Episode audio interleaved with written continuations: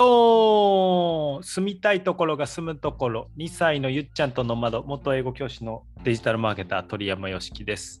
特に自然食オーガニック製品教育事業に情熱があります。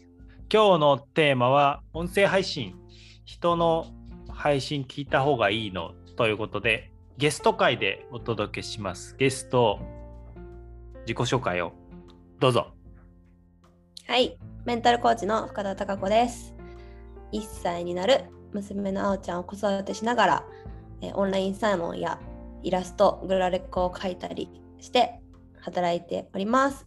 えー鳥山さんとは、えーアプリエネルゲーや音声配信部で副部長として一緒に活動させてもらっています。今日はよろしくお願いします。よろしくお願いしますえ質問が何でしたっけ？えー踊ってますけどはい、質問なんですけど。でさっきちょっと鳥山さんが、えー言ってくれておりましたがあんまり私あの音声配信始めたはいいけどあんまり人のねその知らない人の音声を聞いたりとかは、まあ、ししなくってあの自分がまあ好きな人の YouTube を耳で聞いたりとかっていうのはまああるんですけど、はい。なんだけど、まあ、その参考にするためというか、音声配信だけのものを参考にするために、まあ、人のものを聞いた方がいいのかなっていうのと、まあ、鳥山さん自身があの参考にしてる人とか、モデルにしてる人みたいな人がいるのかなっていうのをちょっと聞いてみたいあなと思いました。はいありがとうございます、はい、僕が参考にしてる人はまずいます。います。で参考にするために聞いた方がいいですかはまあこれどっちも考え方あるんですよね。なんかうん自分道行くぜみたいななんかでも結局は何かをうんと比較ある種比較しながらより良い放送にしていくっていうことだと思うんですけどその比較とかが自分っていう場合もありますよね。例えば自分で配自分だけで配信してるんだけど自分のをすごい何回も聞いてあもっとこうした方がいいなもっとこうした方がいいなっていう自分の中でどんどん自己研鑽していくっていう形。うん。だったらもしかしたら聞かなくてもいい。うん。かもしれない。ただこれ例えで考えてみるといいかなって思うんですけどラーメン屋を開きますと。自分はラーメン屋ですと、はい。その時にじゃあ他のラーメン屋食べに行った方がいいですか？これどう思います？ああ、なるほど。えー、難しい、その時も。だって他のラーメン食べ行ったら他のラーメン屋に寄っちゃいそうって私思っちゃうから。おおそう。だけど今ラーメン屋で考えてみたら多分自分のところのラーメンばっか食べてたら良くも悪く悪くもならないというか。改善されないなとも思うからめっちゃ難しいですねこれ。難しいっすよね。まそうん、そうですね。だただ基本的には多分いろんなラーメン屋行ってみてここがいいなここが良くないなとかって考えたりとかまああの経営的な視点では味だけじゃなくてどういうふうに何お客さんと接してるのかなとかっていうところを見ると盗めるものとかっていうのはありますよね。リサーチするってことですよねじゃあ。うん、そうです。ここがでも職人的にやっている人とうんじゃあ、うん、そうだな。さかなクンって知ってます？さかなクン知ってます魚大好きじゃないですか。めっちゃ研究してますよね。確かにさかなクンが魚の研究してる人に接触しに行ったりしてるかって考えるとまあそれもしてるかもしれないけど何よりもまず魚に向き合ってると思うんですね。魚のこと自分で調べたり、ね。だから、うん。はい。あのー音声配信って音声配信って手段じゃないですか。はい。だから音声配信で何話すかでその何についてすごい自分で一生懸命調べたりこれ面白いのはとかこういうふうに伝えたらいいかなって向き合ってるさかなクンが魚と向き合うみたいに向き合ってたらそのめちゃくちゃ向き合って濃い人から出てくる話ってやっぱり僕は面白くなるんじゃないかなって思って。まあもちろん専門家で大学の講義みたいに話されちゃうとね聞いてても楽しくないってなるけれどもそこはだからより伝わりやすくなるような工夫って必要かもしれないけど音声配信自体ってよりは発信することについてなんか誰よりも夢中だったりとか考えたりとか新しい視点提示してくれたりっていう方が大事かなって思いますね。そういう点ではあの必ずしも聞きに行かなくても自分が普段一生懸命勉強するとか日常の中でどういうことを話そうかなってアンテナ張ってるとかそっちの方がもしもしかしたら大事になってくるかもしれないですね。うんなるほどすごい分かりやすかったです。なんかあのその職人気質みたいな話を今おっしゃってたじゃないですかはい。栗山さんが。はい。でまあ職人気質というかその論理的に分析的な視点でそのリサーチできるタイプの人ももちろんいると思ううんうんうん。し私はそういう人羨ましいんですけど私多分結構感情的な感情的だし感覚的なタイプだからなんかなんていうのかな。そのリサーチだけしに行くっていう感じで感情を切り離して みたいな感じでできないから多分苦手なんですよね。そのなんか見にあの他の人を参考にしたりとかするのも。うんうん。だからなんか本当にまあすごい自分がファンとか純粋に好きっていう人を好きから入って好きな人だから勝手に参考にもなるみたいな感じであのお手本になるタイプの人はいるんですけどやっぱその参考にするためみたいなのが前だとうまくいかないタイプだから私はもうちょっとさかなクンタイプで行こうって今思いました。そうですね。はい。なんか僕音声配信はあの発信者、まあ、受信者もなんですけどせ一番なんかこう生活が犠牲にされない日常が犠牲にされない情報発信の仕方かなって思っててうん、記事書くにしても結構ね集中してパソコンに向かわなきゃいけないし、ね、映像を作るってなったらそれこそ撮るところから編集からって大変だけれども話すっていうのは一番こう手軽にできるじゃないですか。だから結構忙しい人とかなんかさっきも夢中っていうキーワード挙げたんですけど何か夢中でやっててそれについてアウトプットするっていう時に今まではすごい忙しくて超プロフェッショナルみたいな人たちがじゃあ文章をわざわざ書いたりとか映像を撮って話すかって言ったらそこ結構重くてできなかったのが音声なら手軽にできるっていうところは一つ魅力かなって思ってるので。うんうん。だから、うん。むしろ発信じゃないところの濃度をどんどん上げていくことに使うっていうのが僕は結構大事かなって思っていますね。なるほど。めちゃくちゃ濃くしてそれをまあ声でアウトプットする。まあ、伝え方の上手さとかもちろんあるんだけれども、まあ、それはでも自分で聞き返したりとかしてるとあもっと分かりやすく伝えられたな、まあ、伝える喋って伝えるってことを意識さえしてれば絶対こう磨かれていくと思うんで、まあ、僕も12年間教師やってて、ね、最初の授業が一番いいわけないのでそこからどんどん伝えるのが上手になってきたっていうのはあるからそれを続けるっていうことがセンターピンかなって思います。で、すみません、もう一個うん言ってくれた参考にした人とかモデルっていうのは。僕はもう明確にいて、はい。これ人に言い当てられたこともあるんですけど、鳥山さんの放送って何々、誰々さんの放送みたいですねって、えっとね、音声配信部、ね、一緒にやってる音声配信部のメンバーに言われたんですよ。えー、すごい。じゃあ、すごい、ね。でそれ誰かっていうと、はい。多分音声配信で収入的にも日本トップなんじゃないかなって思うんですけど、えーはい。西野昭弘さんですね。えー、キングコングの西野さんの放送は、が僕の、なんていうんですかね、あ言われてみれば。参照元ですね。参照元っていうか、お手本に。だって、そもそも喋りのプロじゃないですか、彼は。そうですね。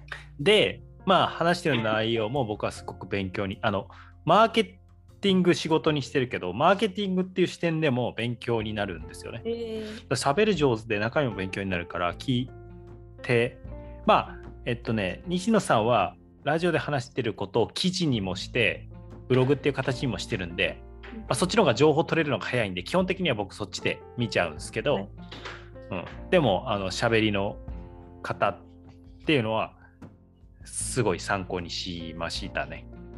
そうだったんですね。話し上手。うん。そうです。知らなかった。でも言われてみればはい。そうかも。ちょっとさすがに一緒すぎるなって思って変えたところとか あるぐらいです。最初に自分のしていることの紹介して、うんうんで、あテーマそうですよね。話して、まあ、西野さんはそのあ後に本題入る前に宣伝みたいのを入れるんですけど、はいはいはい。そこは僕は最近、あの、ノマド生活の話をポンって入れるようにして。うんうんうんで、本題話して、で、閉じてみたいあなな。るほどねそう前置きやった後に西野さんはそんなこんなで本題ですって必ず言うんですよ。必ず。あで、僕はそれそんなこんなで本題ですって言い始めたんですけど、ーはい。ちょっと、まあ、僕はしたくさんそれ西野さんのに触れてるからかもしれないけど、ちょっと気になっちゃうから、あ、英語にしようと僕英語教師だったし、あって思ーって、Let's get into the main topic っていうふうに言うようにしたい。あー、いいですね。そうそう、だから自分真似して、で、まあ、高子さんもね、僕の真似してくれたみたいだけど、それからこうなんか自分にちょこちょこちょこちょこ変えていって、気づいたらちょっと違うものができてるみたいな、うんそういう風なのはして、しましたね。えーどの形ががいいんだろうとか、いろいろ組み替えたりとか。そう。ですよね。そうだったんだ。確かに。え私もそう鳥山さんの最初の自己紹介真似して真似してて、だからそれ西野さんみたいになってます。西野確かにそう思ってた。西野さんも言ってますもんね。オンラインサロンをしたりみたいなそのそうです。ね絵本作家をしていますとか言ってますもんね。つまりそういうことになってます。なるほどね。やらなかったでも西野さんも絶対に誰かを真似してきてああいう風な形。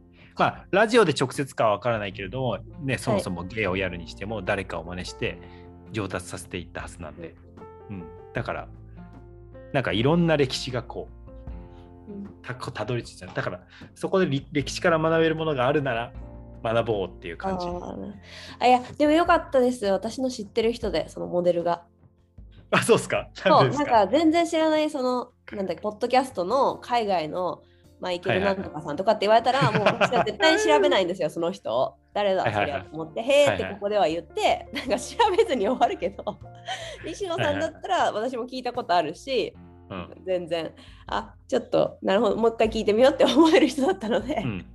聞けてよかったです。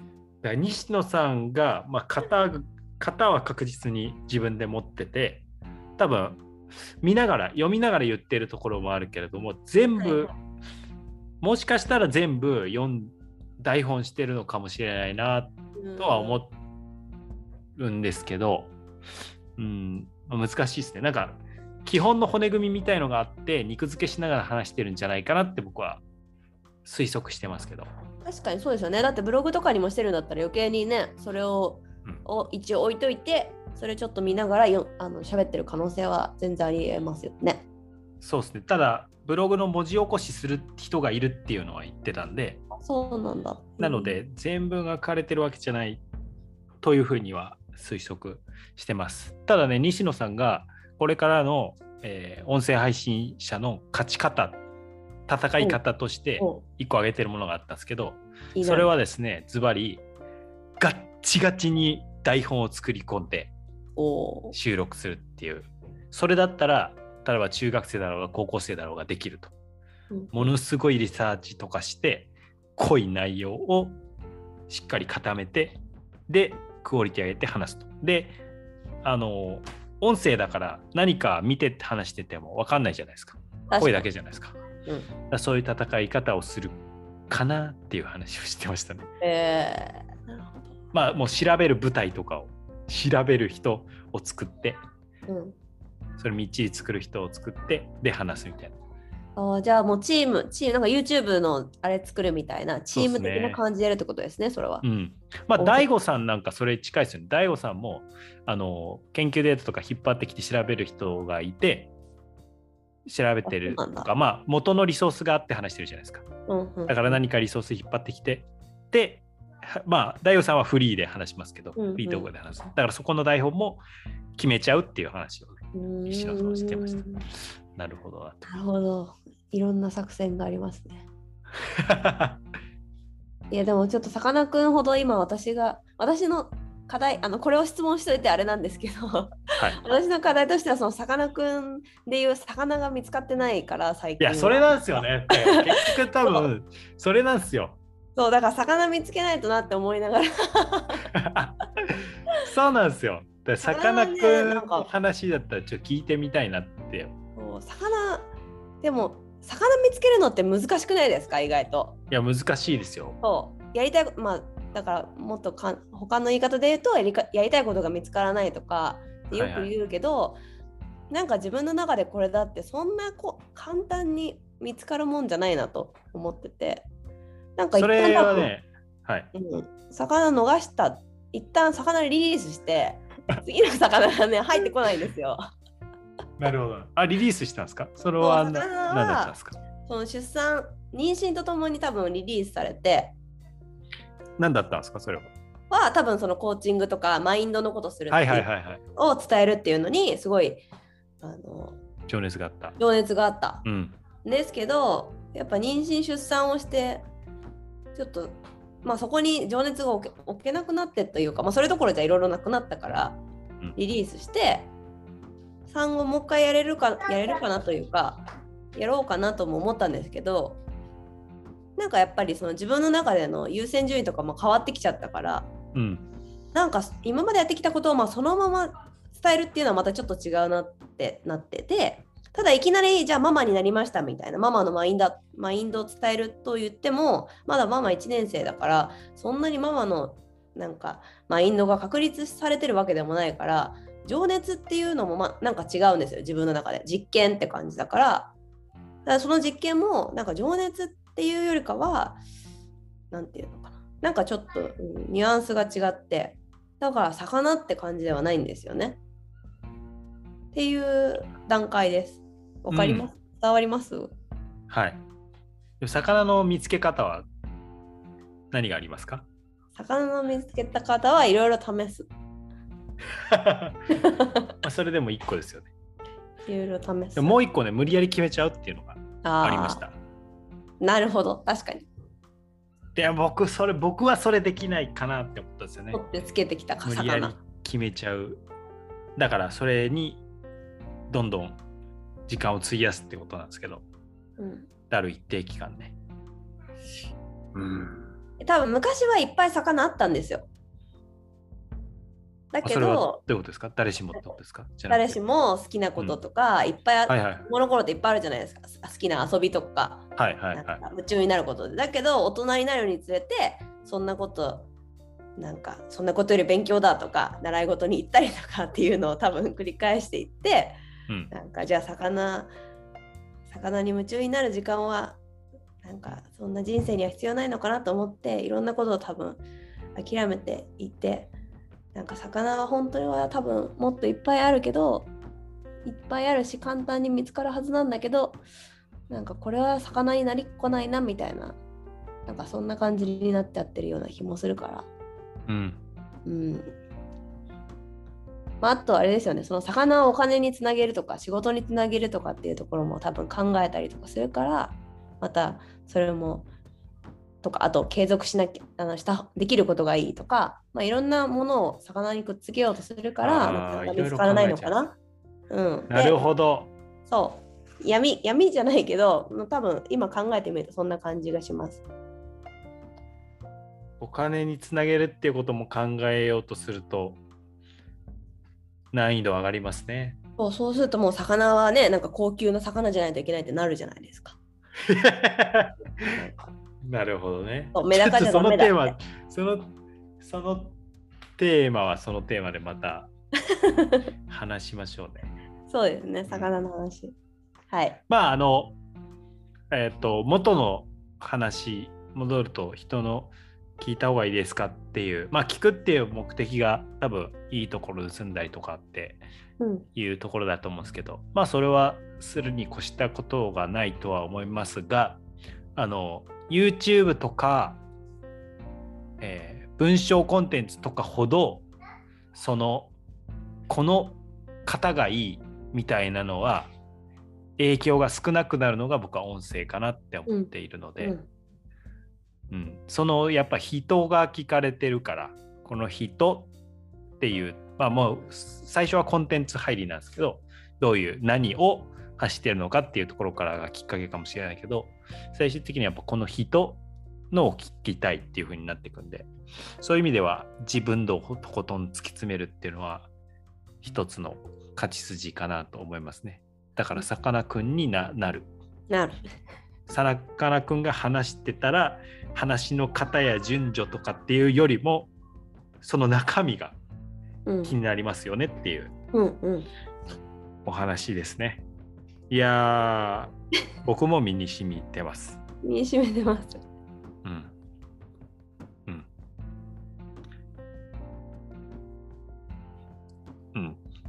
考えていきましょうまた魚についてとか、魚、はいでも多いと思います。この魚何って自分にとっての魚って何っていう。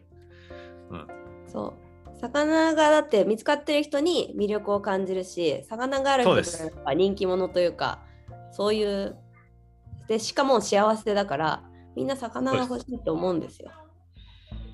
そうですね。はい。また次回話しましょう。